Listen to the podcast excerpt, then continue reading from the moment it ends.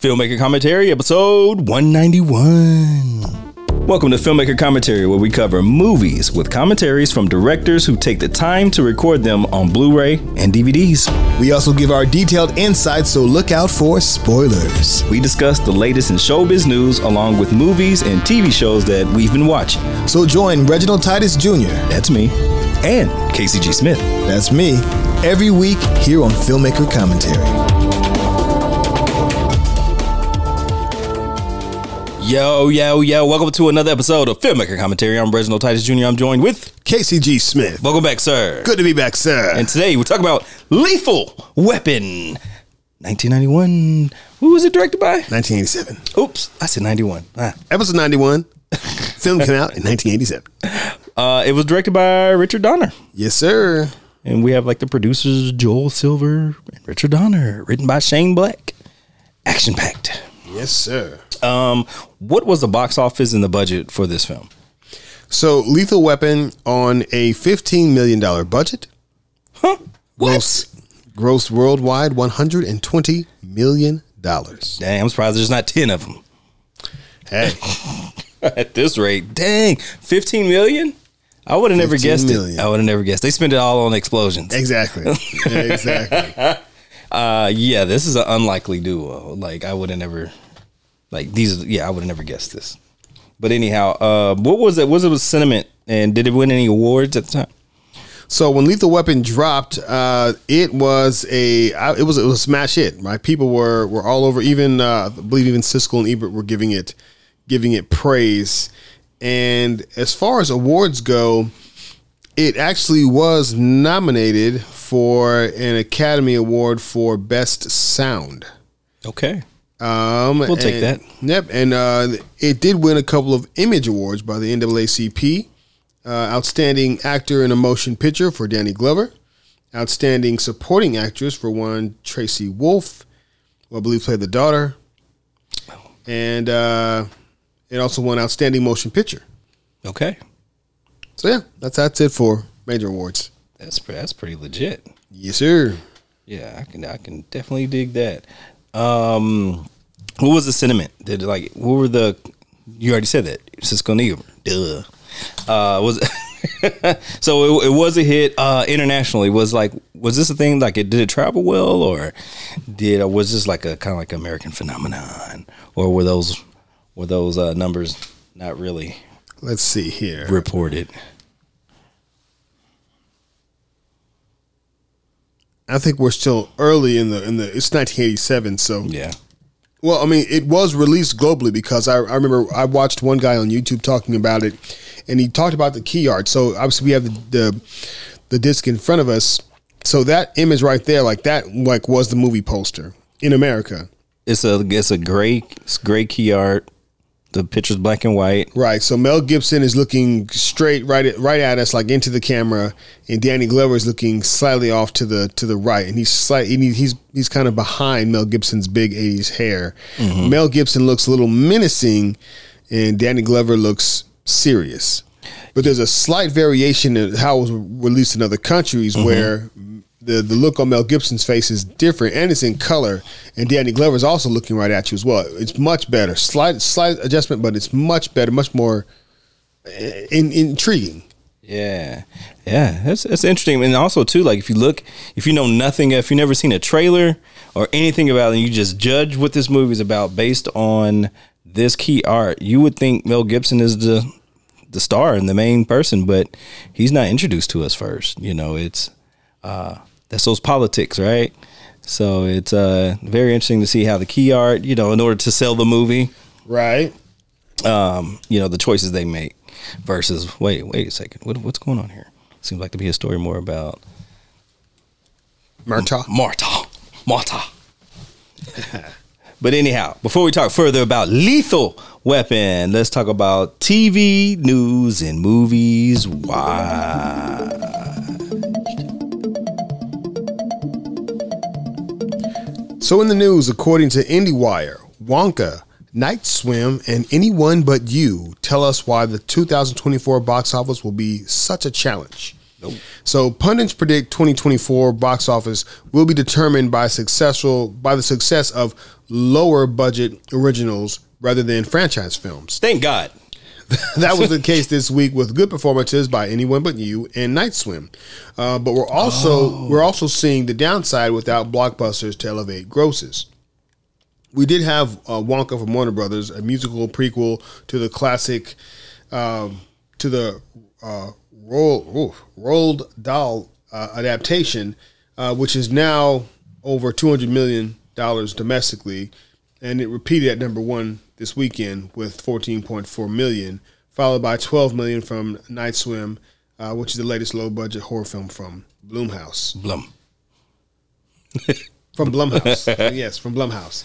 Uh, still, the first week of 2024 totaled around 87 million. That's 18% off from 2023, thanks to the Avatar: The Way of Water, which was like 45 million and ended at 517 million, I guess, uh, domestically. Certainly a tough a tough act to follow, but it's a rare post holiday weekend to not gross over 100 million, and usually substantially higher. Interesting. And then, of course, the Sony rom com "Anyone But You" is at number five with 9.5 million, up nine percent over its second holiday weekend. Okay. Yeah, so the box office, apparently, according to pundits, will will be dependent on the uh, on original low budget films. Absolutely, because uh, with with uh, Night Swim, I remember uh, the watching the trailer with my kids, and they were just like, "I want to watch it." And then also keep in mind these are the same creepy kids that wanted to watch uh, the Freddy movie. Five Nights at Freddy. Yeah, and I think Blumhouse helped produce that, right? Sure, they did. They- they- Yeah. they- horror. We'll be right there. Well, we- yeah, especially low budget. You know, it's like they got that down. Um, okay, that's cool, man. What what have you been watching? Night Swim.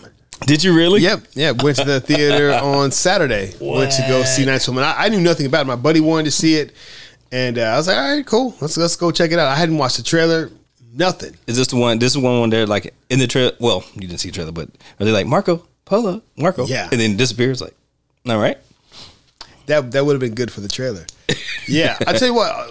Uh, uh, so Wyatt Russell, Kurt Russell's son, he's in this. That guy, that guy is doing mad work. He is getting a lot of business. He's in the Godzilla movie, right? Uh, he's in the show um, Monarch: The Legacy of Monsters. He's in that. I saw him in something else recently, but I'm like, this dude is steady working and always like a wide range of. Yeah. Um, yeah, he's he's he's, He's on the fast track. range. He's on the fast track. I mean, No he's got the perfect dad for that. The fast track, man. I mean, Yeah, Kurt knows the industry in and out from the stunt side to everything else. yeah, but that's not always a guarantee for you know No, child's success. But If this, if it's your passion, if this is something you want to do, if you're good too, like he's this guy's good. He's he's he's you gotta be good. You gotta have the chops. He- you can't just you can't just be like, well, my father, My dad, you know who he is. yes, I don't have to read. what? Oh man, but yeah, so he's he's in it. It it, it was a, it was a solid little horror film. It it uh, it, it's it's got its creepy you know uh, elements to it, and uh, yeah, I I watched it. I was like, oh, this is pretty cool. Okay, night Night swim, night swim. and that's again Gus going in knowing nothing. That'd be cool. if They It's had got some that. it's got some tropes though. Obviously, a horror Yeah, film. It's, yeah. it's got it's got some tropes. Yeah, night swim. Rated R. When when we talking about the guy, the voice, the, the voiceover guy from like the '90s? When we talking about that at Olive Garden, we, were we were How would you, how would he do in that? in a world where something's in the water. The teens swim at night, but not for long. What rises up when you go down? Night swim. Gotta go. Nice. Okay. Yeah, I'll definitely have to check that out. When the sun goes down, something surfaces.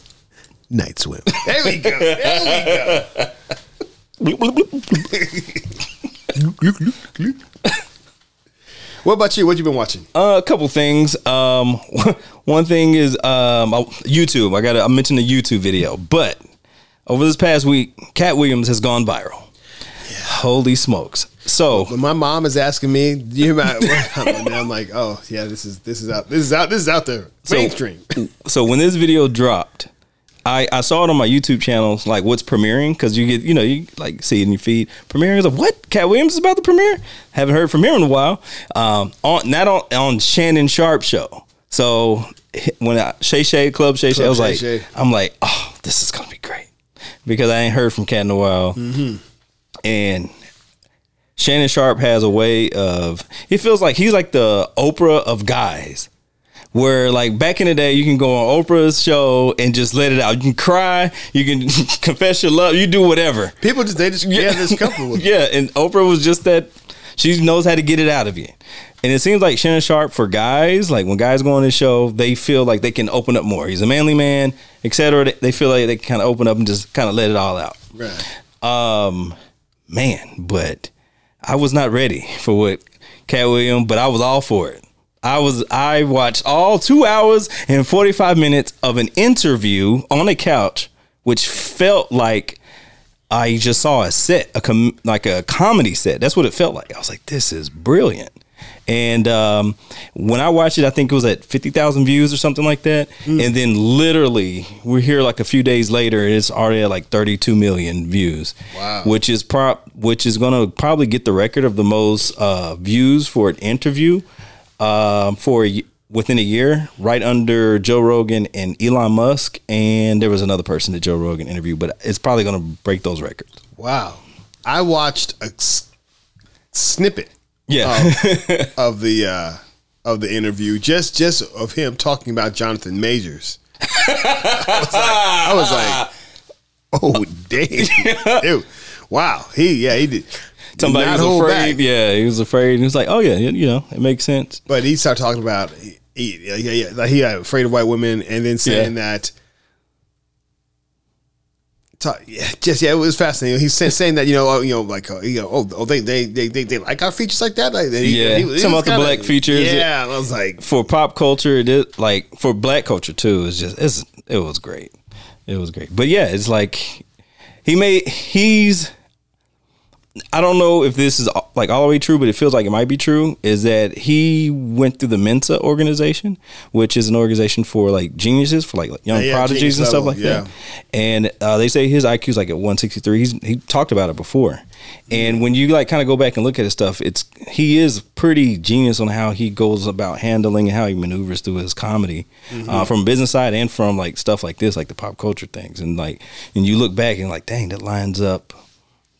Everything's lining up. What he said years ago. He was like one of the first people that I listened to. Well came he kind of gave you a peek behind the Hollywood thing mm-hmm. without telling you what's going on, but kind of giving you like a peek. In his comedy. He would do that, whereas sometimes other Hollywood people are just kind of they're like, nope, gate closed, we're not saying anything. Mm. So yeah, he's he's yeah. He's a he's a very unique comedian in our time. no doubt, it's got got me interested to see uh, see more of what he uh, had to say. I, I I saw just a it wasn't the clip, but more so kind of the the preview image of him saying something about some comedians potentially. I assume maybe like stealing jokes, something to that effect. I don't know. Do you want me to tell you, or do you want to wait? I'll find the clip and watch it. Okay. But it's true. That's the crazy part. Yeah. Well, that's not uncommon in comedy. It ha- it, it it happens, but typically, I, I thought I understood that if that happened, others would kind of call you out. Because I know that with uh, what's his name, Carl um, Carlos Mencia. Oh, he got destroyed. Yeah, Like he he got so bad that um, not only did he not say sorry, he kind of he kind of died on that hill of I. and you know sometimes when you get to a certain like point in like your career and your status, especially like in that Hollywood thing, you can drink too much of the juice, Right. And think you're more than you know, like you reprimand. You know what I mean? Like, hey, hey, sorry, yeah, we did take that. I'll pay you for the joke. Kind of like um, uh, Byron Allen. Byron Allen used to get paid to write jokes, and people would pay him ten bucks, a dollar for his for his jokes. Like they used to sell their jokes, Right. You know, instead of just Minty, instead of just paying, hey, I'm sorry, here's some money. No, he just died on that hill of it's mine. oh man, Joe Rogan destroyed him for that. Uh, it's bad. Um, the cool thing about technology and everything is that now because of all the video that's available, you go back and oh my god! And people, all the people that he listed, they they're dropping receipts left and right, and they got cats back. It is pretty cool. Huh. Okay. It is pretty cool to see. Yeah, All but right. But yeah, man, I'll say yeah, definitely check it out so you can catch up and see what's going on. I would like to hear some of some of your thoughts on it, but it it has been very eye opening to say the least. Nice, nice, nice. Um, that's wrong part. Have you heard Godfrey do like a, uh Steve? Uh, what's that? What, Steve Harvey. Have you heard Godfrey do a Steve Harvey impression? I have. So spot on. Go- Godfrey's good, man. Like Yeah. I, I'm, I'm, I'm like, when is his next special dropping? Yeah. Because he, his regular regular black, hilarious, absolutely hilarious. Uh, I've also been watching. Uh, I watched this actually on the from the last episode. I didn't mention. It's a movie called The Deer Hunter. I may have talked about this in person, Oh, but I didn't. right. But I didn't talk about it. on- Oh, we didn't record it. Yeah, I was, Yes. like, I was like, I was like, I gotta mention- so this is a, a movie that's on Netflix. Uh, it came out, I believe, maybe seventy seven or seventy eight. My God. somewhere around there. And I, and I, I had heard the name drop somewhere, Mm-hmm. and I was like, "This is fascinating." I knew it had something to do with kind of the Vietnam War, and Yeah. so I, I, I, I delved in. I, I, I, I like to. I like to see movies that, that have gotten a lot of critical acclaim, and particularly Mm-hmm. like I'm kind of I'm finding myself drawn to stuff from the '70s at times. Like okay, if it, if it got like a lot of notoriety, and it's got it's got Bob De Niro in it and Christopher Walken, I'm like, okay, Okay. this this this has this has something. This has something. Okay. And so it's set in a small Pennsylvania town. It's a, a bunch of blue collar, young blue collar guys who just you know, like to you know knock off and have fun. After they finish a shift at work, they're gonna go and have beers and have a have a have a have a good time. Yeah. And they're just doing their thing.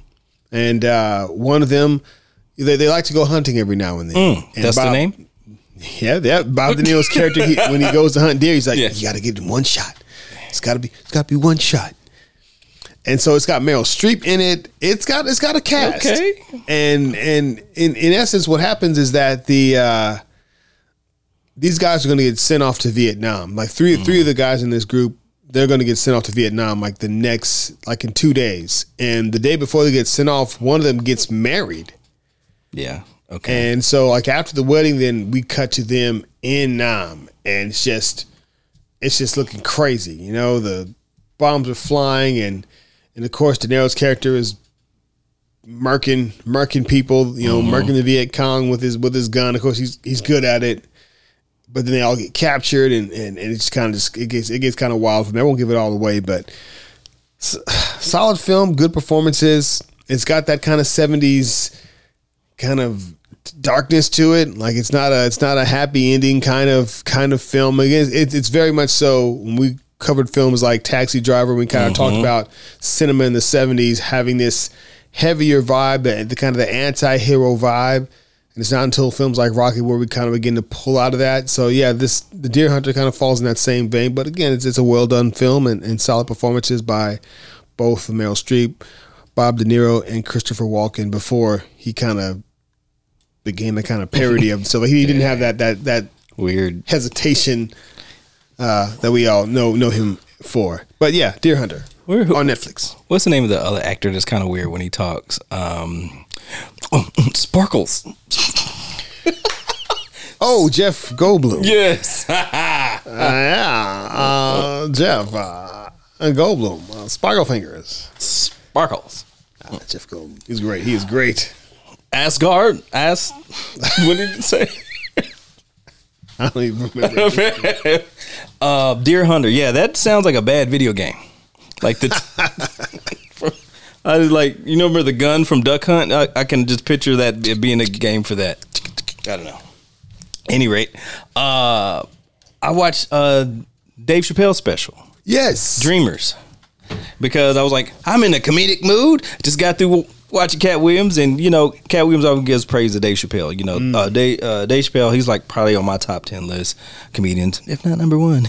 Katt Williams is on there, probably closer to number eight, but. Katt, uh, Dave Chappelle definitely at the top, yes, sir. um, and so I went to check that one out. Master storyteller, and uh, you know, never, you know, didn't disappoint. the way the way Dave opens, I, I'm I'm gonna lie. I get a little nervous sometimes when I see Dave. Now I'm like, Really? I'm like, I'm like okay, where, where, where you going, Dave? Yes. Where, where- what you what you going for? But he's still, Dave is still genius. Yeah. and uh, in his approach, and the fact I didn't realize he was gonna be doing the his set at the same place where he did "Killing Him Softly." I was Man, like, that was like a good little I was like, yeah, man. because that one was still that one's still good. Oh God, That one's still good. Man, kill that's that's one of my favorite comedy sets all time. man. Yeah. killing him softly. ah, So That's a good one. It's uh yeah. Wow. Yeah, it was cool to see it full circle and then also that he's also a producer of uh Dave Chappelle's a, is an executive producer. Then uh, you got Sanaa Lathan's father who does the directing directing or producing. I sometimes I forget. But uh it's it's cool to see how many people are involved with his production and then like all of the uh, pictures that are taking behind the scenes, how they're part of the credit. So it feels like you're part of history when you. It's like wrapped up in this nice little, nice little gift that And it's- historical. and it's been consistent with his his his various specials, right? They Yeah. all they all in that same way of just like his his connection with these different people and, and artists. How it all kind of like everybody everybody likes to laugh, Yeah. you know. And there's again, I've said before, I I, I enjoy watching comedians interact with each other and Yeah. try to make each other laugh. Whether it was Seinf- Seinfeld's comedians and cars getting coffee, excuse me, or whether it's uh, headliners, also Netflix, which has obviously Chris Rock, Yeah. Kevin Hart, and even a little Dave Chappelle in it as well. Nice. I was thinking about checking that one out. I'm, I'm, I'm definitely going to check that one out. I saw the trailer for that one for Kevin Hart and and Chris Rock. Yeah, it's very, it's good. It's very very enlightening. Okay. Very very enlightening. Um, and it's got it's got a little bit of their of their of their uh, some of their sets, even a little bit of from Kevin Hart's previous set that we saw on on Peacock. Yeah. it There's was- kind of specials on there that he's got some of his jokes from that in this in this set. and that one was pretty good. Like Kevin Hart, is, you know, it's it is what it. It's like a uh, like his comedy. It feels like it's more like a um, maybe like an international kind of thing where you can go. He can go to Africa and tell these jokes. Um, yeah, it has like like they crossover kind of appeal where it feels like it's not as edgy as it used to be, but I don't know. I don't know. I can't put a finger on it. He But, did, he uh, did that one in, where he was in London. yeah. Yeah, he's he's out there doing his thing. Man. Yeah, yeah, he's yeah, like kind of like the Pinnacle is kind of like worldwide comedian. Speaks. s- go ahead. What was I going to say? It was cool to see the uh, Paraplegic guy at the end of the uh, Dave Chappelle because remember he told a joke. Yeah. Right, and then when you go and you see this guy in the wheelchair, and he's like, "Yeah," you know, Yeah, that was kind of cool to see, like full circle about it. And then that guy's just dying laughing. Yes, So he got jokes for everybody. Yeah. Switch, switch my strategy. yeah, like, oh man, what you doing, Dave? What you doing? Yeah, but uh, he, yeah, he had it worked out. Um, but speaking of Kevin Hart on Peacock, I watched a few episodes of Hart to Hart. Mm-hmm. I don't think I mentioned this last time. Maybe I did. you did. I did. I just don't remember what episode, unless it's some some newer episode. No, Oh. Uh, it was it was the one with the the Rock and one, one the one with Will Smith. Huh. Bring it up again, just in Will- case. Will Smith because I thought when we did our New Year's special, um, You know, I can I can double back to my yeah, I know, I know you had brought it up on on there, but I don't remember you dropping names. Yeah, I did have it on my. Yeah, I did Okay. talk about it last time. All right. Well, never mind. Um, I also so I I on on HBO Max finally they dropped their. They, they do a, a, docu series that's based on the decades, right? Mm-hmm. Sixties, the seventies, the eighties, and nineties. I remember when they when they first dropped the one in the sixties and seventies. It was one of my favorite things I'd ever watched. I Mm-hmm. absolutely. I mean, I mean, I've been like, okay, all right, HBO Max, you're doing so much stuff, showing a lot of CNN stuff. Mm-hmm. I want this freaking docu series, and I've been they've got they've got documentaries on there, docu series on there, but they finally dropped it. And so I just before we started recording, I just finished the the nine episodes of the the '60s. I just I, I just dig it. I, I like the historical context, and Yeah, so I watched that one. and So now I'll be starting one in the '70s. Now now now they, they go all the way up to the 2010s. I'd be I'm like, oh, seeing that. okay.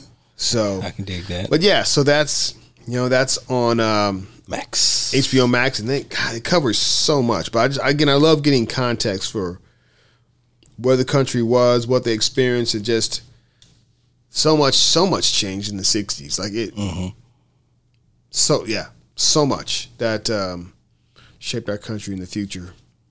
And it, yeah, yeah, it was it was it was solid. It was solid. One last thing that I've been watching it's uh, animation uh, on Netflix. It's called Kengan Ashura. It's kind of like in the same vein as Baki. Um, I, I was about to watch Baki. Like Baki was right here, and this Kengan one was right here, and I was like, which one am I going to choose? Let me. I don't know what made me choose it, but I went to Kengan on this one. Um, but long story short, it's about it's a tournament, martial arts tournament, and it's about um, basically business owners. So all the merchants of the land throughout their history, they solve their business problems through battle. And so it was like, hey, if I want this contract to build this building, and you want it too, well, and if we can't agree on anything, well, we're going to in the ring. violence. And so what they do is they hire uh, fighters to represent their corporation. Oh, And then- okay, they're hiring fighters. Yeah, Yes. okay, that's interesting. And so when the fighters go, you know, they, you know, the lady pr- presents, hey, this is the, this is so and so, this is his style. Then there's like a little backstory, backstory about their style and how they fight and da da da da. Then it goes into the battle, and then depending on what was wagered, you know, it could be well, if this person loses, they lose ten percent of their company, or some of these companies are going bankrupt. It is they got a lot of on the line with these fights. So it's been uh, pretty interesting to to. Uh, it's been entertaining. So I've been enjoying it. So after I finish this, I'm gonna go check out Baki. Oh, gotcha, gotcha. How many? How how long is it? Um, so it's part one and two, and I'm on part two, which you might as well just say they're seasons, but about 28, 30 minutes or something like that. Some it's pretty short. Um, and about eight to ten episodes per. Okay. Yeah, so I'm on part two and I'm about wrapping that up, and then they al- also have a season two, so I'm gonna go check that one out. Ah, gotcha. Because I thought I was gonna be able to go in and out, and I was like, oh, there's seasons. There's there's a whole situation here. Yeah, sometimes you realize like, oh wait, What have I got involved in? like I didn't know. Yeah, they get sometimes like there's more, but wait, there's more. Mm-hmm. That's about. Uh, oh wait, no, one more thing. I, I did finish "You Are What You Eat," a twin experiment. Ah, how did Netflix. it end? Because I remember you brought it up, but how did it end? Yeah, so the way that it, it ended is that there's only I want to say only four episodes in total, so it's not super long. But the way that it ended is that all the twins, for the most part, lost, lost weight. All the ones who did the omnivore diet all gained Muscle. Yeah, they gained some lean muscle.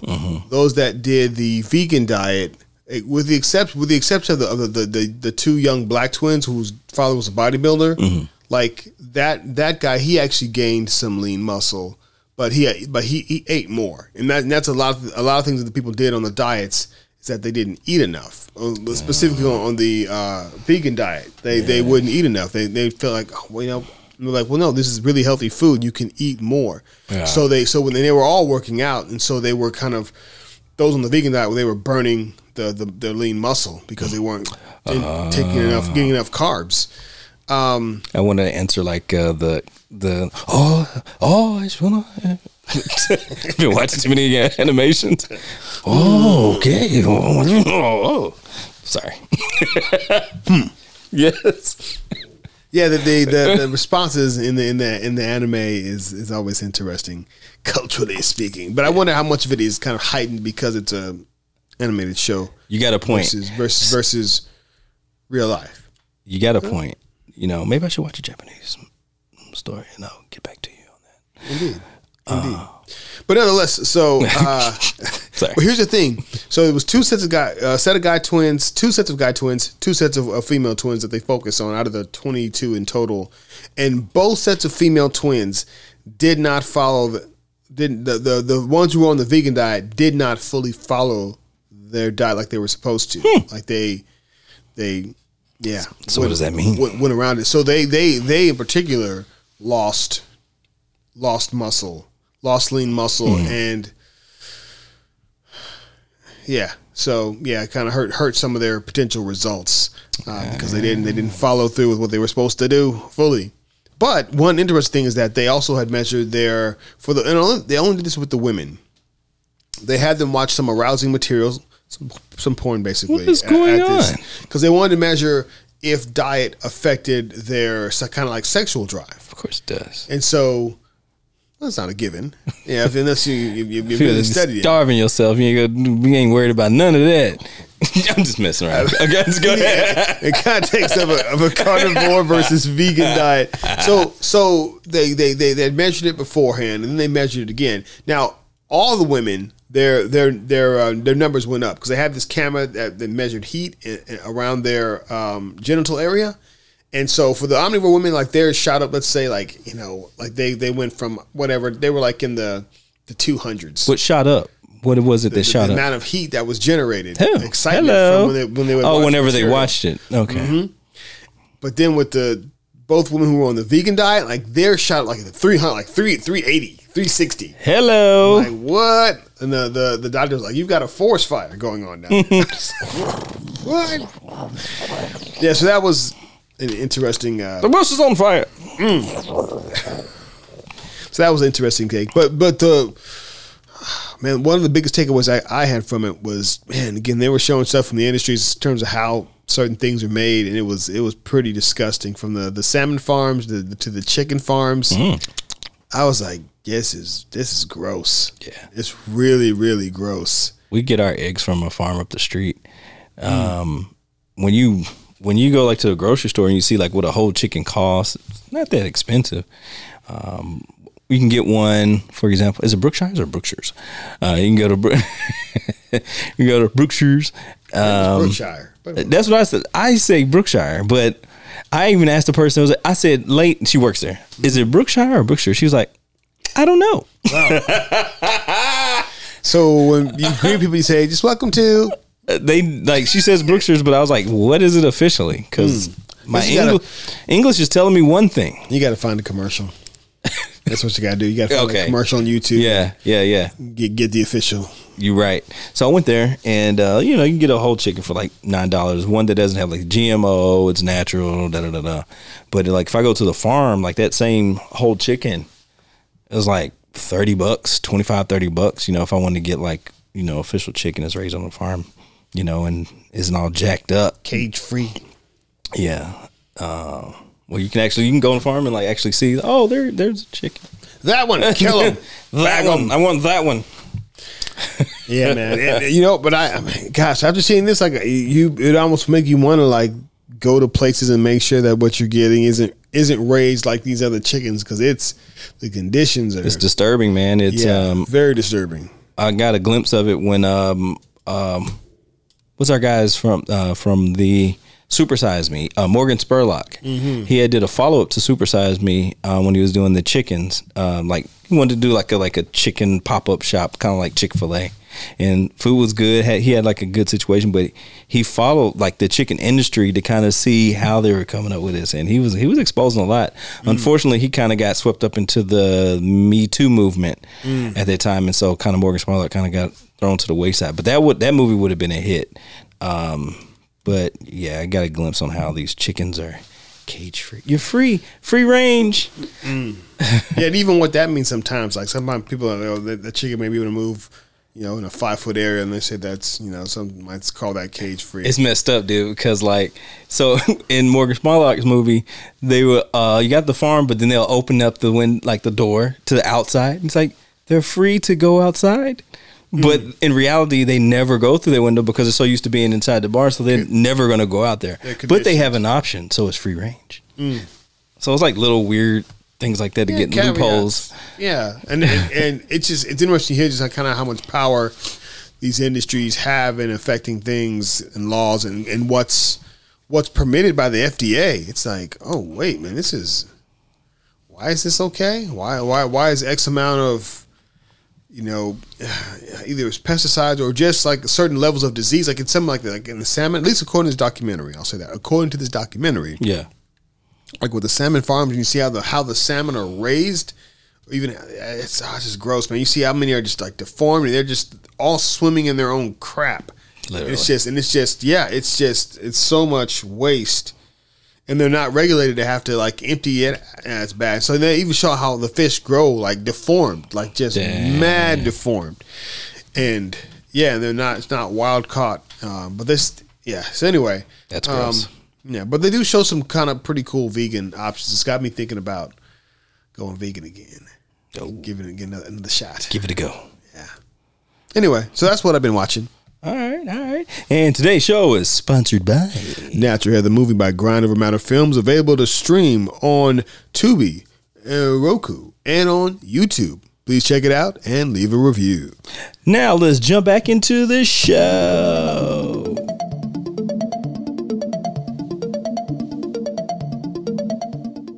And thank you for tuning in to Filmmaker Commentary. We're talking about Lethal Weapon 1987, directed by Richard Donner. And let's jump into the synopsis. Lethal Weapon is the thrill packed story of two Vietnam vet turned cops who have just one other thing in common. Both hate to work with partners, but their partnership becomes the key to survival when a routine murder investigation leads to an all out, take no prisoners, martial arts, and machine gun war with an international heroin ring. Lethal Weapon, rated R. uh, something about spoilers. And if this is your first time listening to Filmmaker Commentary, please know that there will be spoilers. You've been forewarned. Who's in our cast? The cast of Lethal Weapon consists of one Mel Gibson as Martin Riggs, Danny Glover as Roger Murtaugh, Gary Busey as Joshua, Mitchell Ryan as the General, mm, and some other people. But these are the the, the main people. also, there's there's uh, Traci, Traci Wolfe as uh, Rianne Murtaugh. Okay, Traci. Wolfe. All right. Um, how did you watch this film? And have you did you watch this before? I remember the first time I came across Lethal Weapon. I I had seen trailers and heard about it, but one day, year I mean, it was years at, years later after it had been released. I caught the end of it one day, Okay. like after they had already been Yeah. captured and they mm-hmm. were and they were kind of you know breaking free. I remember seeing it, but I was I, I knew it was like. You know, I was so far into the film, I was like, "No, I don't want. I don't want to see the rest." Like, I'm like, "This, I'm nah." I'm sorry, I stopped it. So when I, and I watched it at some point, I did watch the whole movie. Mm-hmm. Because I remember seeing the opening. Um, yes, it's very memorable. but I don't remember when that was. I mean, I think I caught it streaming somewhere. It may have Mm-hmm. been when I was doing movies on Netflix via Blu-ray or DVD. But I did watch it at some point. I don't remember Yeah, when or where. But I liked it. yeah. Me, um, I don't. I I, I think I remember the fight, just like you say, but I don't remember anything else. That means I didn't watch it. But like the, I remember seeing the VHS in the house. I just never did watch it. You know. Uh, huh. It's interesting. But so this would basically be my first time watching it officially all the way through. And you uh, knew enough to know that it was set in in, in Christmas because you made mention that before we talked Yes. about it. You were like, "Well, you know, it's set in holidays." I'm like, "Uh." Yeah, I remember it, and then I don't know if it's a. Um, I don't know if I've seen part two. I just remember it being a Christmas vibe to it. That I, I see. I didn't even remember that. Yeah, And here's the interesting. I I was under the impression that when I was taking my notes, I was like, okay, this is this is a combination of Die Hard, yes, with the Christmas stuff you Die Hard in 48 hours. reversed. Exactly. I was like, okay. The Then I'm like, troublemaker is the white guy instead of the black guy. exactly. But then I started researching. I'm like, oh wait, Die Hard came out after this, Ooh, like a year later. ooh, And wait, it's and it's and, who wrote it? And Joe. So, um, Die Hard. I don't know who wrote Die Hard. I was like, is that a Shane Black thing? Because Shane Black was just like doing his thing, like Cranking out stuff. yeah. Because didn't Shane Black didn't he do um, what's the one with Damon Wayans? Uh, boy, Last Boy Scout. I think so. Yeah, Last Boy Scout. That one, that one had a interesting vibe to it. We might go down action ninety movie. Last Boy Scout doesn't say is that's that's a pretty good. Uh, Yeah, action film. But um, yeah, I was I was surprised to learn that it uh, it came out a year later. It's Die Hard's eighty eight. Yeah. This is eighty seven. But Joel Silver is a producer on both, Oh, and I'll, I'll dive into some more trivia okay. about that. But that's, that's good. was- that's that's good. Joel had his hands on a lot of stuff. yeah. He, I think he got caught up in the Me Too movement as well, if I'm not mistaken. Is he the bigger? Because he was in Roger Rabbit. Didn't he help produce Roger Rabbit? Isn't he the guy that was like literally yelling at Roger at the beginning of the movie? The producer. That's just Joel being himself. he didn't, he's just playing himself when he, when he was yelling at Roger Rabbit for not getting his lines. Ooh, that's a, that's a good question. Maybe, maybe. If I'm wrong. I'm trying to find the writer for Die Hard. Oh. Uh, actually, it was oh Roderick Thorpe, Oh. Okay. and uh, Roderick Thorpe. It says writer based on, based on the novel. Uh huh. Oh, okay, it's based his novel. There's a novel basically that's called Die Hard with. Uh-huh. Yeah, Die Hard with the what the heck? Yeah, okay, yeah. So Die Hard apparently is based on a novel Yeah. by Roderick Thorpe, but mm-hmm. Jeb Stewart is the Screenplay writer. and uh, Steve de Souza. Yeah. They're they're both credited screenplay writer, and de Souza actually worked on Forty Eight Hours. Oh, Jeb. Stewart actually worked on The Fugitive. Okay. Okay. That hmm. Bruce Willis joint was good. It was good, man. It was good. Okay. Thanks for that trivia. Shoot. Yes, sir. A little early trivia for y'all. Keep us sharp. Savor it. There's not too much in this in this episode. uh, right. Um, and then I so how I watched it this time. I went and bought the DVD. Uh, yeah, for like three ninety nine, forty nine You, trip. you couldn't find a Blu-ray either. Couldn't find it. I was like, dang. Told you, man. Like this one is like when it, when it comes to older movies and they're on DVD, I kind of I've been staying away from them. Like usually I like would do it, but like uh, my newer TV, like it burnt out or something. So I'm like I'm on an older flat screen TV, Mm. and it doesn't do well with dark colors. And so when the, when I'm playing a DVD on there. It's gone, especially for the older films. They don't transfer well, or if it's a bad transfer on the DVD, it doesn't do well. But if it's on the Blu-ray, it's a good transfer. salad. I can, yeah, I can, it looks great on there. Um, and I started playing. I was like, dang, it's dark. Darkness falls. yeah, I was like, I, I can't enjoy this. I don't know what this girl's doing. I just like the opening scene is just lady laying down. I see her face. I'm just like, it is dark in there. I had to pause it, and then I went and got, uh, rented it on Amazon Prime, three dollars. Yeah, I, I man, my, my copy had like no features. I I, I should have just at least have been watching in high def at least. So, Yeah, and I just did the HD version, so I was like, "Oh my god, completely different!" Like the first shot when you're like in the city and you see and you float around, I couldn't see anything. I just see dots everywhere. Couldn't see anything. And then as soon as I got the HD version, oh, oh it's a city. What's that with I thought it was a galaxy. Confused. Uh, this is local. Oh, this is just local. This is not intergalactic. Yeah. Huh, okay. okay. Uh, um. So anyhow, so that's how I watched it uh, this time around. I made my wife. I was like, "Hey, you gotta put your phone to the side. Put your phone up and watch this with me." She's like, "All right, fine." I would have never watched Lethal Weapon if it wasn't for you. Ah. Yeah. And so she sat down and watched it with me. Turns out she dug it. She's like, this is great writing.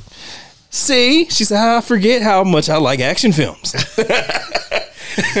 Better than you remember. yep. This episode sponsored by Olive Garden. Better than you remember. That's funny. I'm, uh, I'm, I'm glad, I'm glad she enjoyed it. Yeah, man. So yeah, it ended up being pretty good. I didn't, I didn't know, I knew what to expect, but I, you know, I kind of reserved. My bar was kind of low. You know, just like, eh, you know, we'll see what happens. They made four of them. They had the first one had to be good. You know, the funny thing is that I remember I remember going to theaters and seeing Lethal Weapon 3 no four in Mm-hmm. Jet theaters. yeah. Yeah. when I was in high school, me me and Knox and my, Uh-huh. my, my, my other buddy Reggie, we went and saw it in, in theaters. I, I remember that. Jelly was the truth, man. Yeah, Um, what did you like or not like about the film? I liked the chemistry between Danny Glover and Mel Gibson. Like they work work together so well. You know, mm-hmm. they, they they come across as I guess the classic trope of ah, you know, we don't want we don't want to be mm-hmm. partners, we like mm-hmm. each other. But the way they develop, if it feels it feels earned.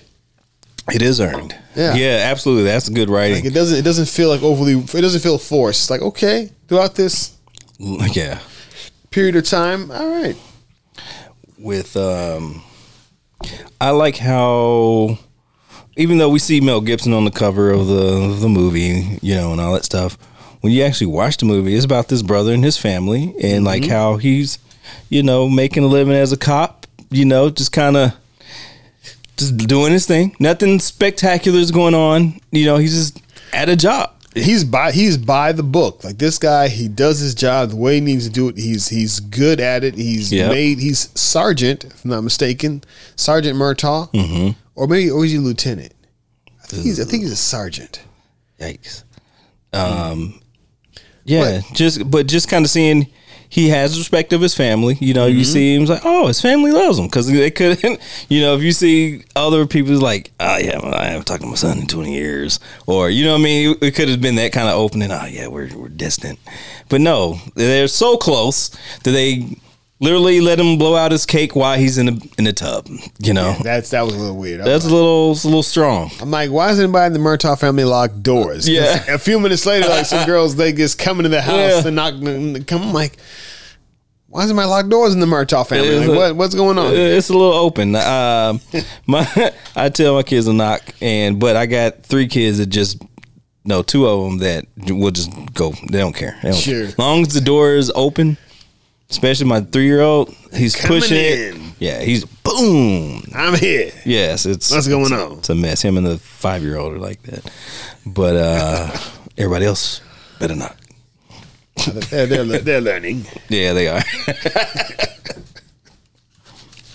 I also like the I like the, the mix of action. Like this is a an action movie, and the action comes.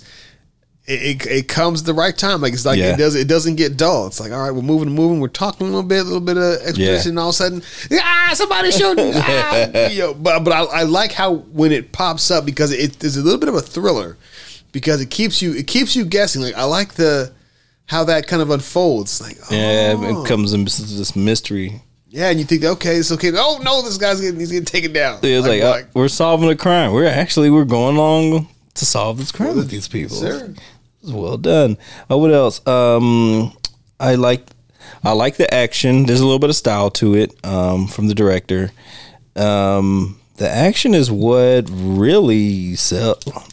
I don't want to say it really sells it, but when like when a house blows up or something's happening, I'm like, they don't do it like this anymore. Like, like you can feel the energy. When that car towards the end, when, Mm-hmm. when that guy's car blows up, he's trying to the the I guess the general. He's trying to reset grenade. He's like, boom, right in the middle of the street.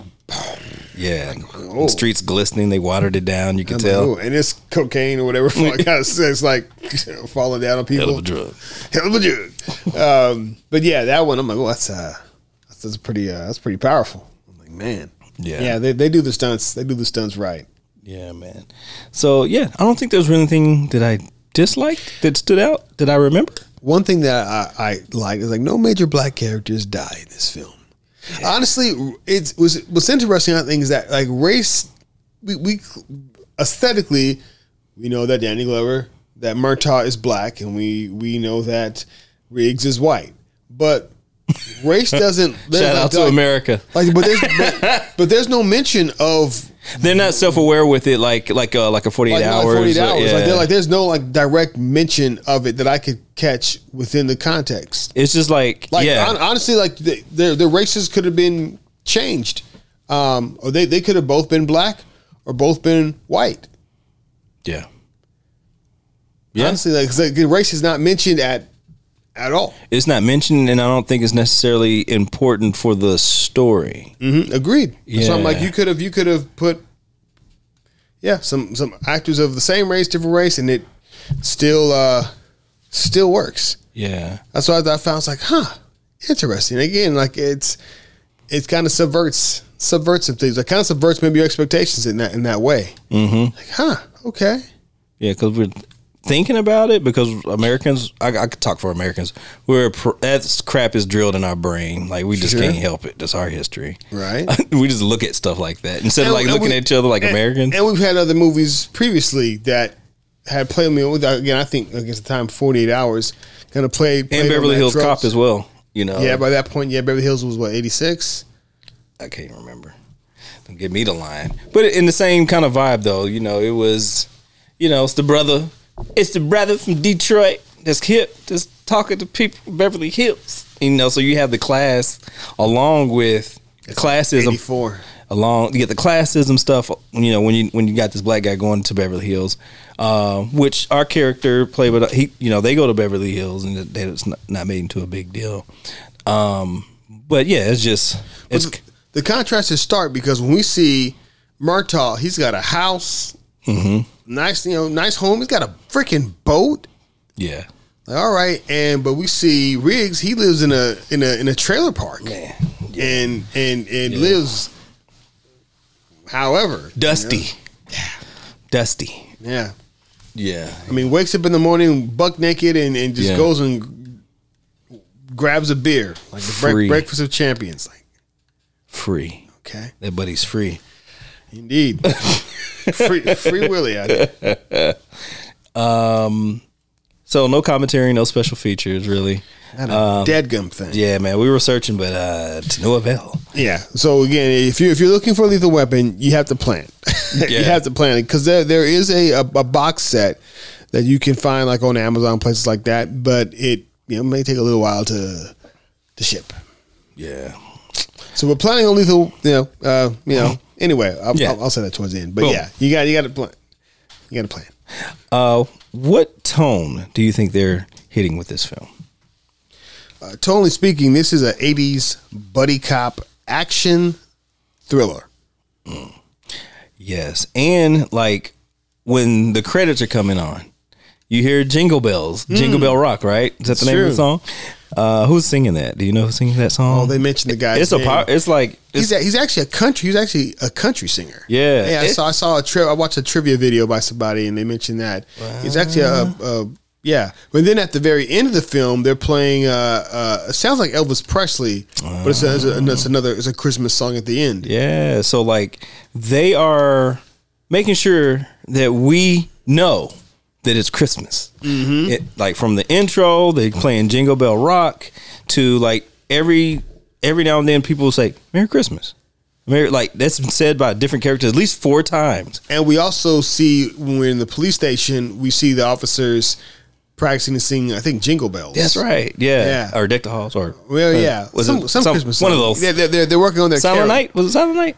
I don't know.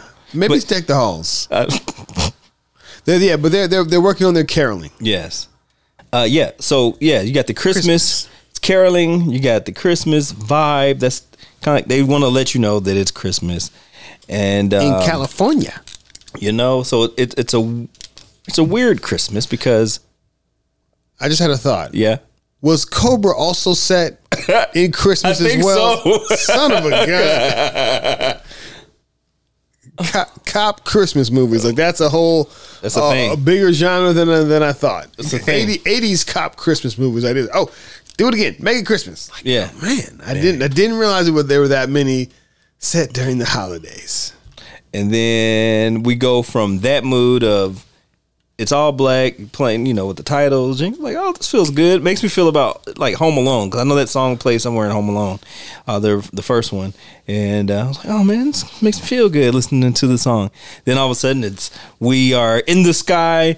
The music is fading away. We go to this butt naked chick in the window. The window's open. She's high as a kite, and then she jumps to her suicide.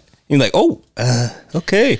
That ended quickly. So, It's like it's this rude awakening. Yeah. and it's kind of meant it's meant to kind of shock you. Like, oh, what is happening? What is this about? And it gets your attention. Yeah. Like, hey, very memorable scene. Like, like just straight. Uh, what I want to say, I'm I'm lost for words. But it's such a memorable scene, especially using someone naked, and then some like a, a suicide. Like, so dramatic in that way. You're you're not going to forget that. and you see you see like the body falling, and Yeah. and then all of a sudden like they they show the interior of a car, and you see the ceiling just cave in. Yeah. You're like, oh. Wow, that's brutal. And so the whole movie. And then we cut to Danny Glover. Mm-hmm. So we, we know we're getting like a again thematically it's it, it, it kind of you, these moments that kind of will shock you and then we go Mm-hmm. to like yeah, the home of you know uh, Lieutenant Murtaugh. Yeah, in this tub as it's Yeah, they they strike they strike a nice balance yeah. of between these different tones. They they they they give you the levity when they need to, kick the action up when they need to, but there's there's some there's some heart behind it as well. Um, what from a stylistic standpoint? Do you did you catch anything from a stylistic standpoint that they try to establish? They definitely do some some big action shots. In, in mm-hmm. particular, I like how they handle the the high falls because there's two kind of big mm-hmm. high fall scenes. One in the opening that you mentioned, but then also later on we see Mer- we see Riggs talking to a guy who's who's looking at trying to jump off a building, ah. and, and and and Riggs uh, eventually slaps cuffs on the guy Dude. and forces him to jump, and they both jump off, and you see you know their legs kicking. These these are these are like the first person you can tell is maybe like a a, a, dummy or whatever, but this dummy. like these are the Big dummy. big dummy.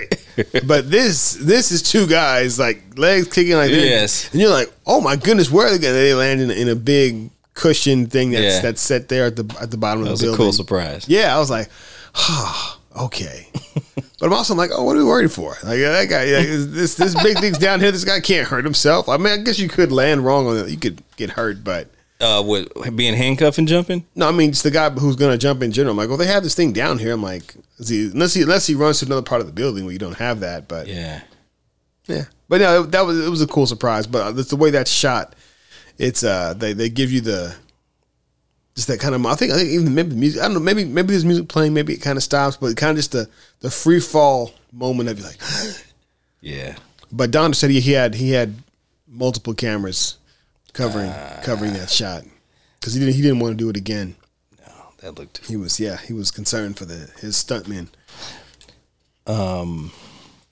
And then I mentioned this before, but just localized explosions, like we see again with with that with the car, um, and then even with the other car, the and the, the chase at the end when when Riggs shoots the guy's vehicle that he's already stolen from somebody else, and his, his, the front of the grill's on fire, and he has to stop and steal another guy's car. That guy's pissed too. Like he's got my car. Uh, Yeah. Uh, also, like from a blocking standpoint, the style, like for example, when we're in Murtaugh's office, we're kind of seeing like how he goes about his day, discovering evidence. You know, people are giving him things, how he's interacting with different people. Um, he's got his little office. Um, but the camera is like kind of moving back behind them and then to the front of them as they're kind of doing their scene. I was like, okay, that's kind of some smart blocking without having to cut to the next person. They can just kind of play the scene out. So, uh, okay, style. That's some blocking there. Getting you um, Spielberg on. I, I like in particular when he's talking to um, the, the the girl who dies, her her father, his old Vietnam buddy, Mm. and they're talking. And finally, we get the big reveal. Oh, this guy's involved with this cartel, if you will. You owe me. Yeah, Dang. And then as they're talking, when we see that helicopter drop in the frame, you're like, oh no, this is this is not gonna end well. It ain't working, Billy. And it just, yeah, like, I- I'm like, oh man, this guy's, it's a wrap. Yeah. Like these guys are pretty efficient. Ah, I'm like, man. man, these Mercenaries. they, man, like, they know when to pop up, and it's like, we got a clue. All right, we're almost there. Pop, pop, pop. No, we don't. Okay, next location. All right, over there. We're, oh no, the house blew up. You know, oh yeah, that's it. When the house blows up, like another localized explosion. Yep. Yep. Yeah, man, they they there's some good action in this film. 15 million, huh? Fifteen mil. Dude. It feels like 35, 40. Yeah, I yeah, I agree. You got a they got helicopter shots. Back then, getting shots with the helicopter, that was very expensive. it's the guy that made made you believe a man could fly. You know, it's the guy who shot Superman. Dude. So I, I, and Superman was, I know was over budget. Yeah. So I think Donner figured out some things since then. He's like, oh, if I can do Superman with all those effects at the time which were breakthrough mm-hmm. like this. Yeah. And this is, this is and this is Piece cake. This is his first action movie, actually. So Superman's not action? I'm not saying it's not. But I'm gonna say as far as as far as he'd categorize it, Superman's like adventure, I guess. Hmm. I don't know. I, I would I would categorize it as s- maybe sci-fi. If- hmm. Yeah, because you start on Krypton. I think I think Superman would be considered sci-fi, especially for its time. That the effects, the flying, heat vision, ice breath. Yeah, Superman would be sci-fi adventure. So would all action hero movies? Are there action hero movies there? Times have changed. I need to give the times. This is this is late seventies into the early eighties. almost almost almost nine years. No, about I guess Superman was 70, 79? 78? It's action. I, I, yeah, now I would call it Yeah, action. but, back then, But as far as it, saying? yeah, as far as just like a straight like action movie, '80s action movie. Yeah. At least this is what Donner said in an interview. He said, "This is my first action movie." okay, Okay. all right. Hmm. Um, what? Oh, where were we? We were at style. Um, anything else as far as like style? That's it for me. I, um, from a thematic standpoint, I had a theme of getting older. Mm-hmm. And they were bringing it up pretty. they brought that up early on uh, with Murtaugh, right? Uh, his daughter telling him like, "Oh man, your hair is getting gray. Get some gray in your beard. You're getting old." And then you see when he comes downstairs, like this sucker done shaved. Yeah, he's like, I wear my gray. Like, I don't, hey, I don't want to be mistaken for anybody that's 28. Like, hey, I'm grown out of here. There you go. Uh, I, I had a theme of grief and loss. We see that with obviously with Riggs and him struggling with the loss of his wife. We see it with um, the the young girl who dies. Her her her dad. Uh, kind of initially when he's talking. Uh, we also see it with somebody else. I'm trying to think who. Uh, Grief? Is that Yeah. what you with grief? Man, who else was there? Was somebody else that like seemed to be like showing showing grief as well. Mm. But anyway, I saw it as a as a theme within within the film. Yeah, and kind of going along with that is just like uh, kind of dealing with thoughts of like the suicide stuff, especially like during Christmas Yeah. time, because like suicide kind of goes up during Christmas time. Sir. and uh, that starts out with the first person that passed that jumped to her death, you know, Mm-hmm. thinking that it's suicide and actually it turns into a murder. And then uh, we see a jumper that you have brought up earlier. He wants to jump, you know. Yep. So we, and then we see um, Riggs also when you see it's just suicidal in nature. Like it makes sense when like when we first are introduced to his character, he has some kind of drug bust, and he's like, "Come on, shoot me, shoot me." He's got the crazy eye, shoot me. And he's like, "Oh, he's he wants to die." In the field. like, Yeah. doing doing something that, that matters. Yeah, he wants to die, and uh, he can't do it to himself, but he wants somebody else to take him out of his misery. Right. So it's not a suicide, uh, suicide in the in the traditional sense. So Died in the line of duty. it's like, dang, he's like, he's on the edge. He's out of there. but, he, but he, yeah, he suffered the loss of his his wife in a car accident. Yeah. and that's still been like tearing him up, tearing him up. And I think maybe from being in the war and and, and having been a killer, I don't know if he, I don't know if he has guilt from that, but he says the only thing he's he's good at is killing people. So I don't know if he has any kind of PTSD. Yeah, But uh, yeah. So yeah, definitely. I had I had a, a theme of suicide as well. I also had a theme of opposites attract. boom. Hmm. How so? Just Murtaugh and uh, Okay. and Riggs. Okay. Like they're they're pretty opposite in terms of their their style. Their life. Yeah, but yet you know they they end up they have a lot in common, ground. actually. Exactly, they begin to find that common ground. Both went to, you know, serve the time at the military. Which I, I think again again I think now. Having watched Rambo and other other films from the seventies, like they now, I'm like, okay. In the eighties, there's a lot of these people in action films that that that would have served in in Nam. It's like, hmm. Yeah, absolutely. pay more attention to Yeah. to that. becomes the main thing that they talk about. Mm-hmm. Um, and then like all the side missions that like you know some things that uh you know some things that were a little sketchy going on during the wartime. Yes, sir. Like oh, it- this doesn't exist. If anybody asks you, um, do you have any favorite scenes? Oh, a you few, a few more, a few more themes. oh my bad, brother. no worries. Uh, we mentioned Christmas. Uh, we mentioned Nam, and I said uh, also drugs. The, Absolutely, a theme throughout. That's almost a trope, right? With these action films, like yeah, especially in the eighties. Drugs. war against. Anyhow, what else you got? That's it for themes, but I do have some favorite or memorable, memorable scenes. What you got?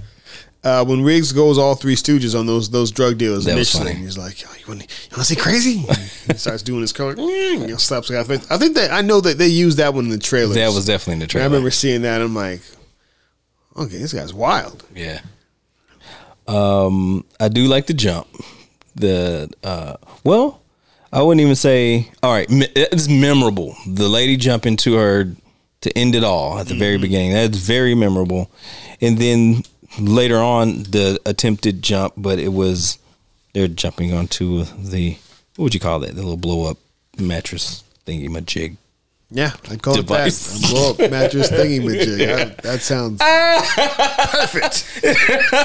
uh, bringing the blow up mattress thingy majig. We got a jumper, another one. Copy. Make sure it's inflated double time.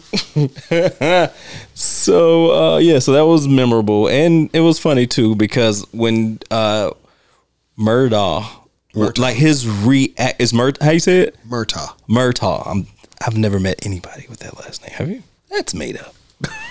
All names are made up. That's a made up name. all, all words are made up. uh, Murtaugh, uh, just his reaction, he looked like he's about to lose it. Like he's like he's like he's got this anxiety look on his face. Probably is wondering why he looks so, sweating. so sweaty. I'm like, why is, why is Murtaugh always sweating, man? nervous. This dude has got him like over the edge. Do you want to die? It's like, oh man, Yeah. um, yeah, I enjoyed the jump as well. I also have again, it's just from a memorable standpoint.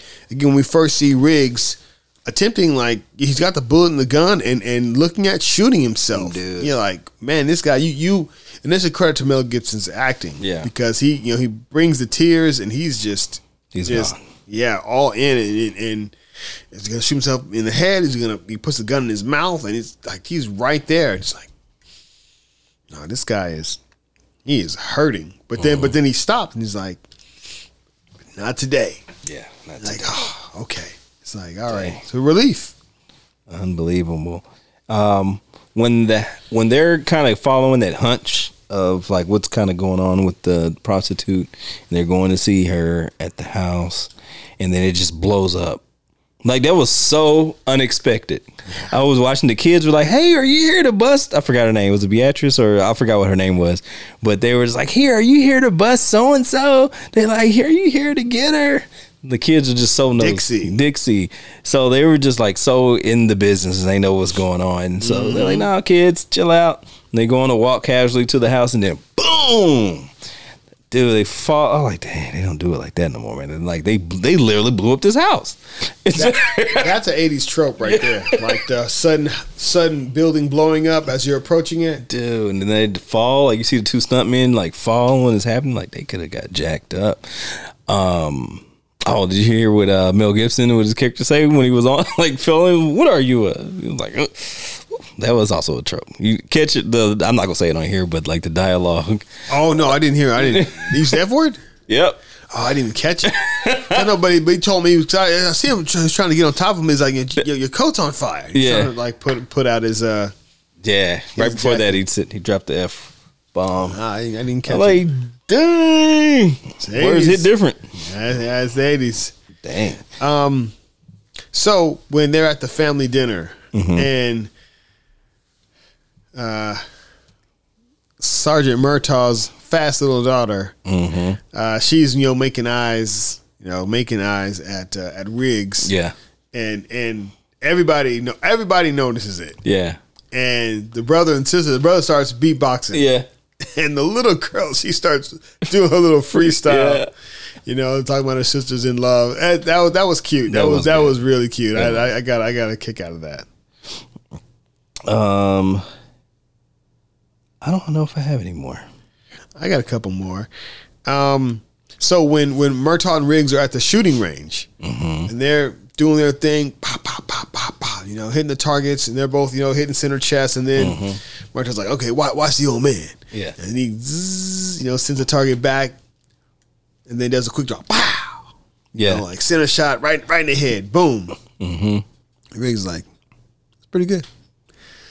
Then watch the young guy, and he zzz, zzz, way back. sends it all the way back. Pulls out his piece.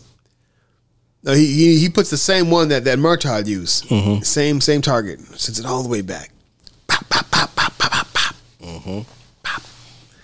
Zzz, brings it all the way forward. then gives it to Murtaugh. Literally, he, he has shot a happy face into this thing. Like, Yeah. I'm like, wow. And then Murtaugh's like, damn. yeah, that was that was a that was, that was funny. Uh, and again, it's another memorable scene after they've been captured. And the bad guys are, you know, they're torturing Riggs and they're they're they're they're, they're torturing and beating on Murtaugh. And, and one guy literally, like, because Murtaugh got shot in the sho- in the shoulder earlier, literally put salt in his hand and put salt on the, the guy's wound. wound. I'm like, I've never actually seen that done before. Heard the phrase many a Eye time, to eye salt. Yeah. but this they put salt in this man's wound. I thought that was kind of cool to actually to actually see it. Unbelievable. Uh, last two. Again, I referenced this, but when when I guess the general when he is turned upside down in his car, Mm-hmm. and I know I, I saw the grenades in the foreground and him and him kind of reaching for them, but I didn't notice the pin missing from one of them until the until they come back to the shot. I'm like, oh, the pin's missing. I, oh, this guy's done. I I like, didn't know that. I was like, this guy is done. He's like, yes, boom. gone. That's beautiful. Absolutely gone. Um, I put no pin. Big problem. uh, and then lastly, just the the brawl with with Riggs and Joshua on the front line. yeah. like seeing That it. is memorable. I'm like, I think it's the first time a, a triangle hold. Like seeing that like done on a.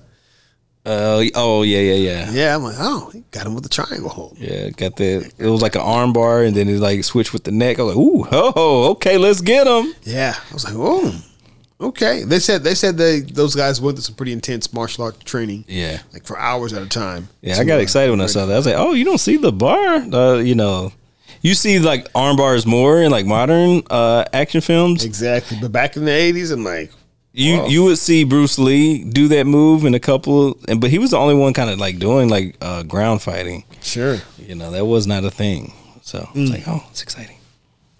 What fight? But I'm like, these are irresponsible cops. Like this, you, you could not do this anywhere but the 80s. Ah. Dude. It was like everybody stand back. Everybody just sit there and These just let are- these guys fight. These And guys are gonna fight. yeah, and, uh, And then the sorry, then the sorry cops at the end who they're trying to cuff this guy. Like, this guy just got his ass beat, and you can't get. You both have handcuffs, and you can't cuff this guy before he grabs your piece. Fired. I'm like, that. That's that's the only thing. I'm like, that's bad. You guys are. Yeah, you guys are fired. You guys are on leave without pay. and to be fair, he's a mercenary. Yeah, you got a point. but this guy's got he's got beat down. He's choked out, That's true. Yeah, he should be night night and it's raining too. It's like, come on, slippery. Yeah, but I guess he's got maybe it's instincts like Yeah, ready to go. Um, tropes. I have a trope of uh, like kind of like the ju- the juxtaposition of we see the regular suburban black guy, and then he's going through his day, and then we cut to the dirty white guy. you know what I mean? Just like that juxtaposition of their lives. The yeah, single, totally single. Yeah. and dirty because you could be single like Yeah. Mike Lowrey single you know what I mean and ha- another buddy cop. yeah and you can have your stuff together you know what I mean My Live. Mike Lowrey no that's not the case with uh, Riggs. yeah Riggs Riggs. uh, so just kind of seeing the juxtaposition of their lives like dang that's uh, that's a contrast for you Um, the the main villain with the with the efficient killing second or right hand man. Yeah. Absolutely. Another trope, uh, the saxophone. The saxophone was a thing. I think we heard it in Beverly Hills Cop. Uh, just like during those little transitional moments, you would hear the saxophone play. That's true. Yeah, that's that's all all eighties right there. I mentioned this earlier, but sudden explosions. Yeah. Um, I was talking about this earlier, but the suicidal cop. Shoot me! Shoot me! Shoot me! It's a good one. Um, after the final battle, one of the heroes has their arm in a sling. Now we've seen that before, either whether, whether they got shot or whatever. But yeah, you know, final battle. You know, in the prologue, yeah, they, they got an arm, arm in a sling. Dang. Cops at the gun range scene. Yeah, Beverly very, Hills very Cop. good, very good. Um, uh, um, cops arguing over who's going to drive. Yeah. Yeah. Um, the showdown at the desert. Mm. Yeah. when uh, when this is happening, um, we're watching all the cars arrive at the desert, and it's like you got the little fuzzy, you know, whatever the the little wiggly lines where it's kind of hard to see. The heat wave. Heat wave. Hello, Heat wave. we see the heat waves, and so it's kind of hard to tell out what's going on. Then my wife was like, "Oh, it's like it's like seven. What's in the box?" I was like, "Ah, yes. Nice. nice. what's in the box?" That's. Another film where you got the black guy that's got on his way of retirement, kind of showing the ropes to a young Brad Pitt. you know, true. just got on the force. Very good. Very good. Uh, we mentioned this earlier, about this you know trope of, of you know partners that initially hate each other, but then eventually they they become friends. Yeah, you can Yeah, you kind of have no choice. You, um, buddy, help save your family. That's your friend forever. That's true. That's true. You kind of owe him. That, that is also true. And apparently, uh, the trope of '80s buddy cop films Yeah, set during Christmas, or just cop films set during Christmas in the '80s, is a whole trope in and of itself. It's a whole genre. yeah. There's a lot of a lot of propaganda for cop films.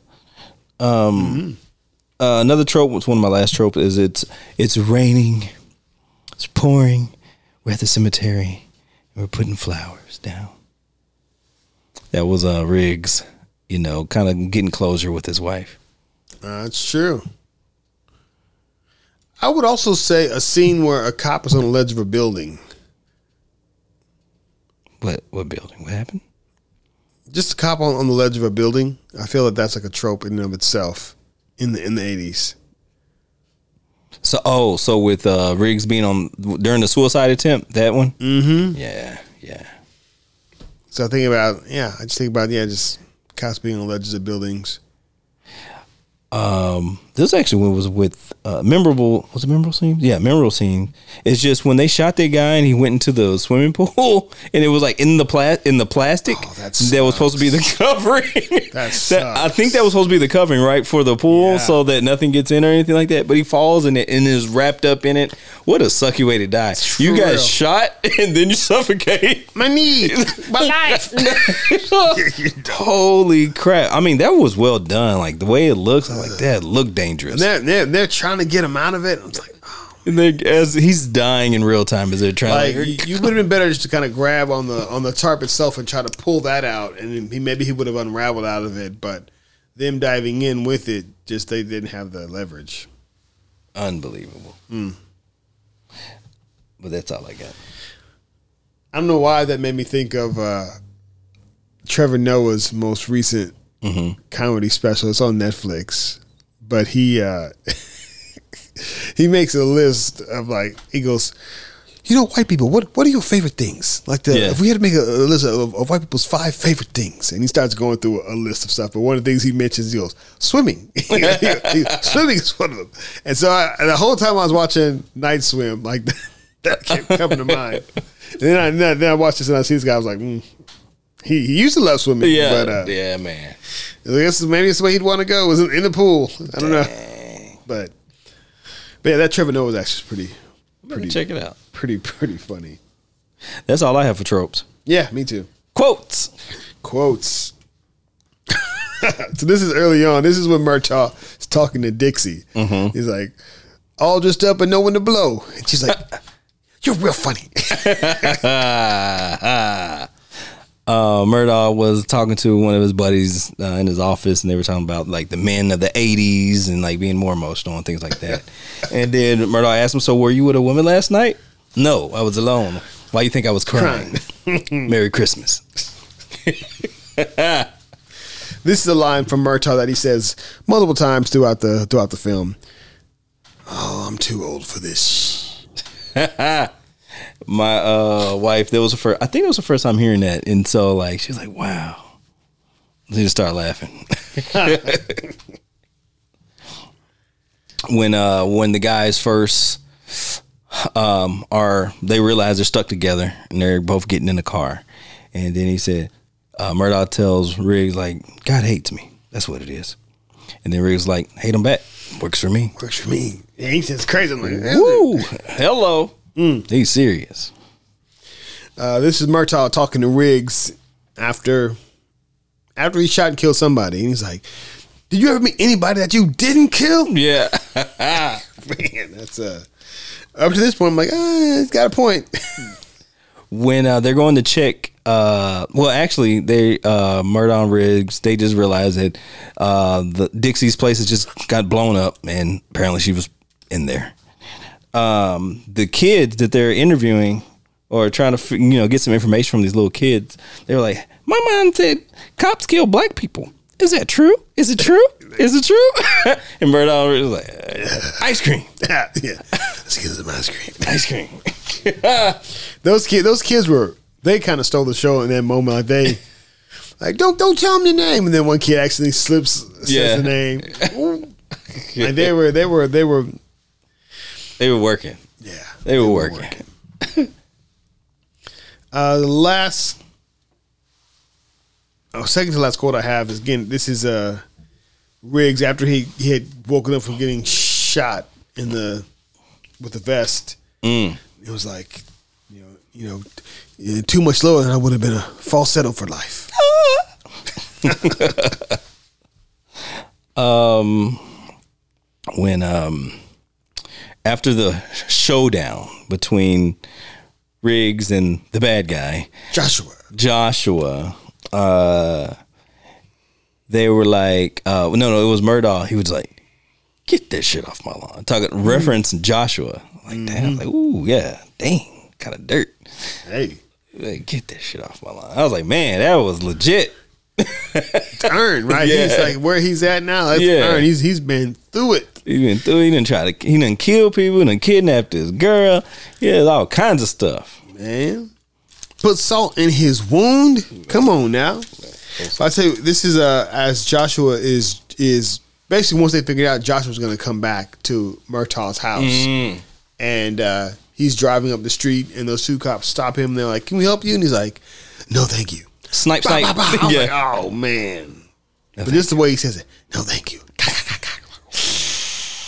Yikes. Um, do you have any questions? I actually do have a question.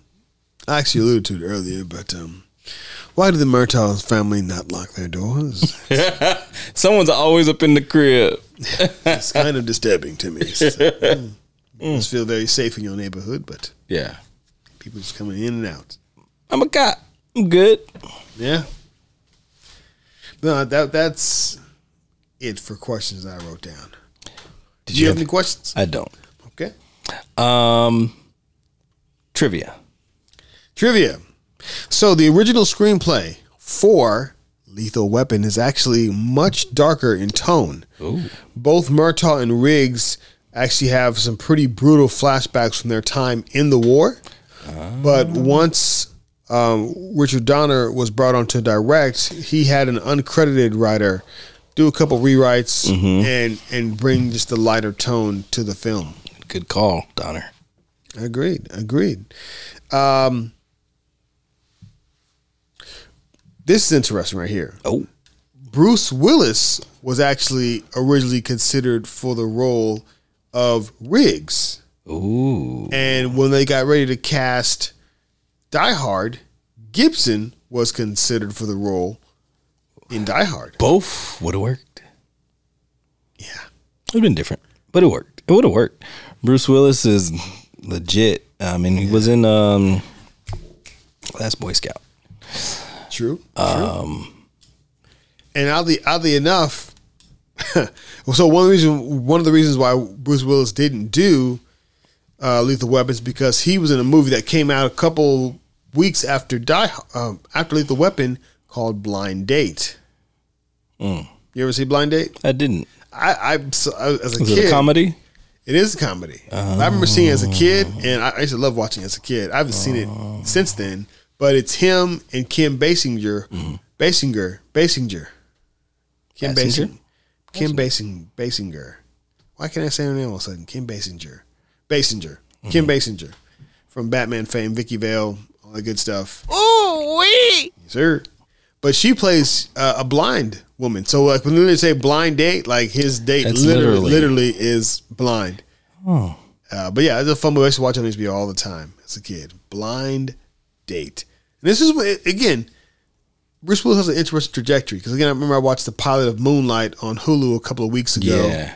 and then you see how he how he makes his jump from television to movies, and But somebody had to take that. Remember, we had went through that on Die Hard. Mm. Just like nobody, as an action star, he is not in your brain. no. N- Just But but his charisma is undeniable. When you watch him in the you watch the if you watch the the pilot from Moonlight, yeah, this dude's charisma undeniable. But it's undeniable. I am not disagreeing. It's just that um, you are no, I'm just kidding. you are disagreeing. Not disagreeing. It's just a hard sell because nobody thinks of at that time was thinking of him as an action guy. It's just like Moonlight. That's who you want to be like the the person like doing this Die Hard movie. but here's the thing. Yeah. There's a scene in Moonlight where Yeah. the whole action thing like this anyway. But Yeah. but but it's like oh The blind date guy. But there, there's some stuff in there though. It's like wow, I saw once I saw that I was like, huh, okay. Somebody, some yeah. Yeah, so- but like I forgot see- who took the the, risk. I forgot who had to be the guy who put the career like, hey, this is what we're doing. It was a good choice. Yeah. Oh yeah, yeah. This was, this the fact the fact that he was considered for a lethal weapon. like, huh. and again, you know, I, I agree. I, I could have seen him as as Riggs, uh-huh. Hmm. And I guess I could see. Uh, I've seen. um, Gibson. Gibson. There we go. Yeah. I was like, I see his face. Where's his name? Mel Gibson as uh, what's the guy's name in Die Hard? Uh, McClane. oh, oh, yeah. John McClane. Yeah. And Mel Gibson's the easier sell for action for Mad Max and whatever you want. Braveheart. Da, da, da, da, da, da, da, da. Big guy, yeah, mother. Yeah. Like, that's an easy sell. So, so that was I thought that was very interesting trivia. And again, I got That some of these off of uh, I watched the YouTube video. With guys, the top ten things you didn't know about Lethal Weapon. Uh, and again, once again, Joel Silver produced both films. Yeah. Uh, Danny Glover sometimes feels his old emotions of how he felt filming when he when he whenever he watches uh, some of his when he, he whenever he watches himself on screen he'll remember like oh it was it was cold that night and he'll get like a, a chill Really? Like, yeah like yeah he was talking about that in the interview like it, got ta- it takes him back to what was happening during that time and he'll get goosebumps or chills or whatever because he talks about that when they were filming those scenes where they were um, when they were being tortured or whatever. It was like it was kind of cold at that time wherever they were filming. He was like, "Oh, it's a cold night." Memory memory is weird. Um, whenever I'm driving Mm-hmm. and I'm listening to a podcast or listening to something, sometimes when I'm recalling what happened in that particular audible book or whatever, I remember what street I was on. Oh wow! Like it's like an association. I was like, oh yeah, that was in Fort Worth. I'm like what? Like just random. It's just Yeah, that's how your brain associates. Like- Like interesting. Yeah, it's just a trip. So, so they say like with retention, like if you're listening to a book, also get the physical copy of the book, mm-hmm. and if you read along as you're listening, the retention goes up like thirty percent or something like that. Sure, you use two styles of, of learning. Yeah, so it's a, it's a trip. So anyhow, so maybe with like with the doing something along with you know learning stuff. I don't know. So anyhow, huh. my brain's like, yeah, it was on Third Street. Um, do you have File it away. useless trivia? the. Put that on the streets. yeah, things I want to know. Or Page thirty six. most recently, like I'm trying to Main recall certain words. I'm just like, ah, it escapes me, but I got this junk memory. Uh, anyway, I can tell you what street I was on at two hours thirty seconds into this audio. I don't need that. Who's doing the filing up there? You're fired. Fine. Hmm. No, wait, come back. right. yeah, the petty memory. I quit. I'm not be paid enough for this. All right, so um, I got mentioned earlier, but uh, both Glover and Gibson are, are both pretty quiet, like by nature. They like to do some practical jokes here or there, uh, but for the most part, they're, they're pretty quiet guys, but very well professionally trained actors. Okay. That's all I had for trivia. Did you have anything for filmmaker tips? A couple of quick tips. So Richard Donner says that he actually this could maybe considered trivia, but he actually hates the he hates violence, and he he refers to that as uh, gratuitous violence for the sake of just moving a scene along. But he does prefer action, and action being used only when needed. So use action only when when needed at times. But I'm not gonna lie, I do like the occasional violent film. Yeah. The Raid, Raid Two. Dang, there was a lot of violence in that. Yes, sir. Um, I don't like violence. Ah, really? One of the most violent movies this year. He also says, you know, hire great disciplined actors who can uh, be very diverse in their their range. And you know, we look at these two actors. You know, Glover was just coming off the color purple. Oh man, Yeah, my God. yeah. what a change. But also in this, he he, A loving father? yeah. Yeah. and husband, Yeah. very very very different. Yeah, that's some range for sure. But both scenes, he's in a I guess in a tub at some point. Like, uh, I've had experience doing this. I've got this. Don't worry about it. Right. I know how to play this up. but then you know, then we see you know later on Gibson in, in you know films like Braveheart, you know, which earned him you know much so much acclaim. In Mad Max. It's true. He actually had finished Thunderdome before he came to do, I think this this film. Uh, and then you know get multiple uh, coverages when you have like a major stunt. Like I mentioned before, when they did the the stunt when they jumped off the building, he made sure he had multiple coverage because he said he, he like some stunts he can't even watch people do because he just feels just nervous about it. That I feel him on that one right Yeah, because he said you know if, if that if that if the if it hadn't have worked, he he wouldn't have had them do it again because sometimes stunt guys want to keep oh let's do it again. He's like no, it's too if it's too wild. He's like nope. What I'm trying to remember what movie that we uh, covered, and the stuntman was make it was doing some falls and he was getting banged up pretty badly. His his head. He's I'll do it again. Oh, I'll that again. was I'll do it again. like, oh, was that um it because I want to say a single white female? it could have been. It could have been. I think single white female. Like one Mm-hmm. one of the actors, I think got knocked like maybe like kind of knocked out. Oh no no no no! Yeah, No. she took some bad hits though. I remember that was the she should. Yeah, that, That was one of the actresses. I think. Yes, it was one of the. Oh. Whoops. Whoops. Yeah, but no, it was one of the actual. It was one of the professional stunt people who kept just taking. Is that in one of the Tarantino films? Maybe. I, I want to say it might have been the Bruce Willis joint, but um, anyhow, it just kind of that was random memory with not all the data there. Mm. Uh, I told you I need more pain. Petty memory strikes again. um. Man, now you got me thinking. I think either it was a like a Tarantino Tarantino movie or maybe maybe Die Hard. Anyway, yeah. Yeah. But that's all I got.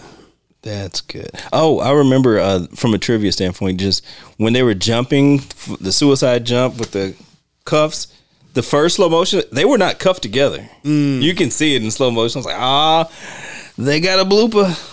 Uh, but you know, I guess they wasn't painting things out digitally at that time.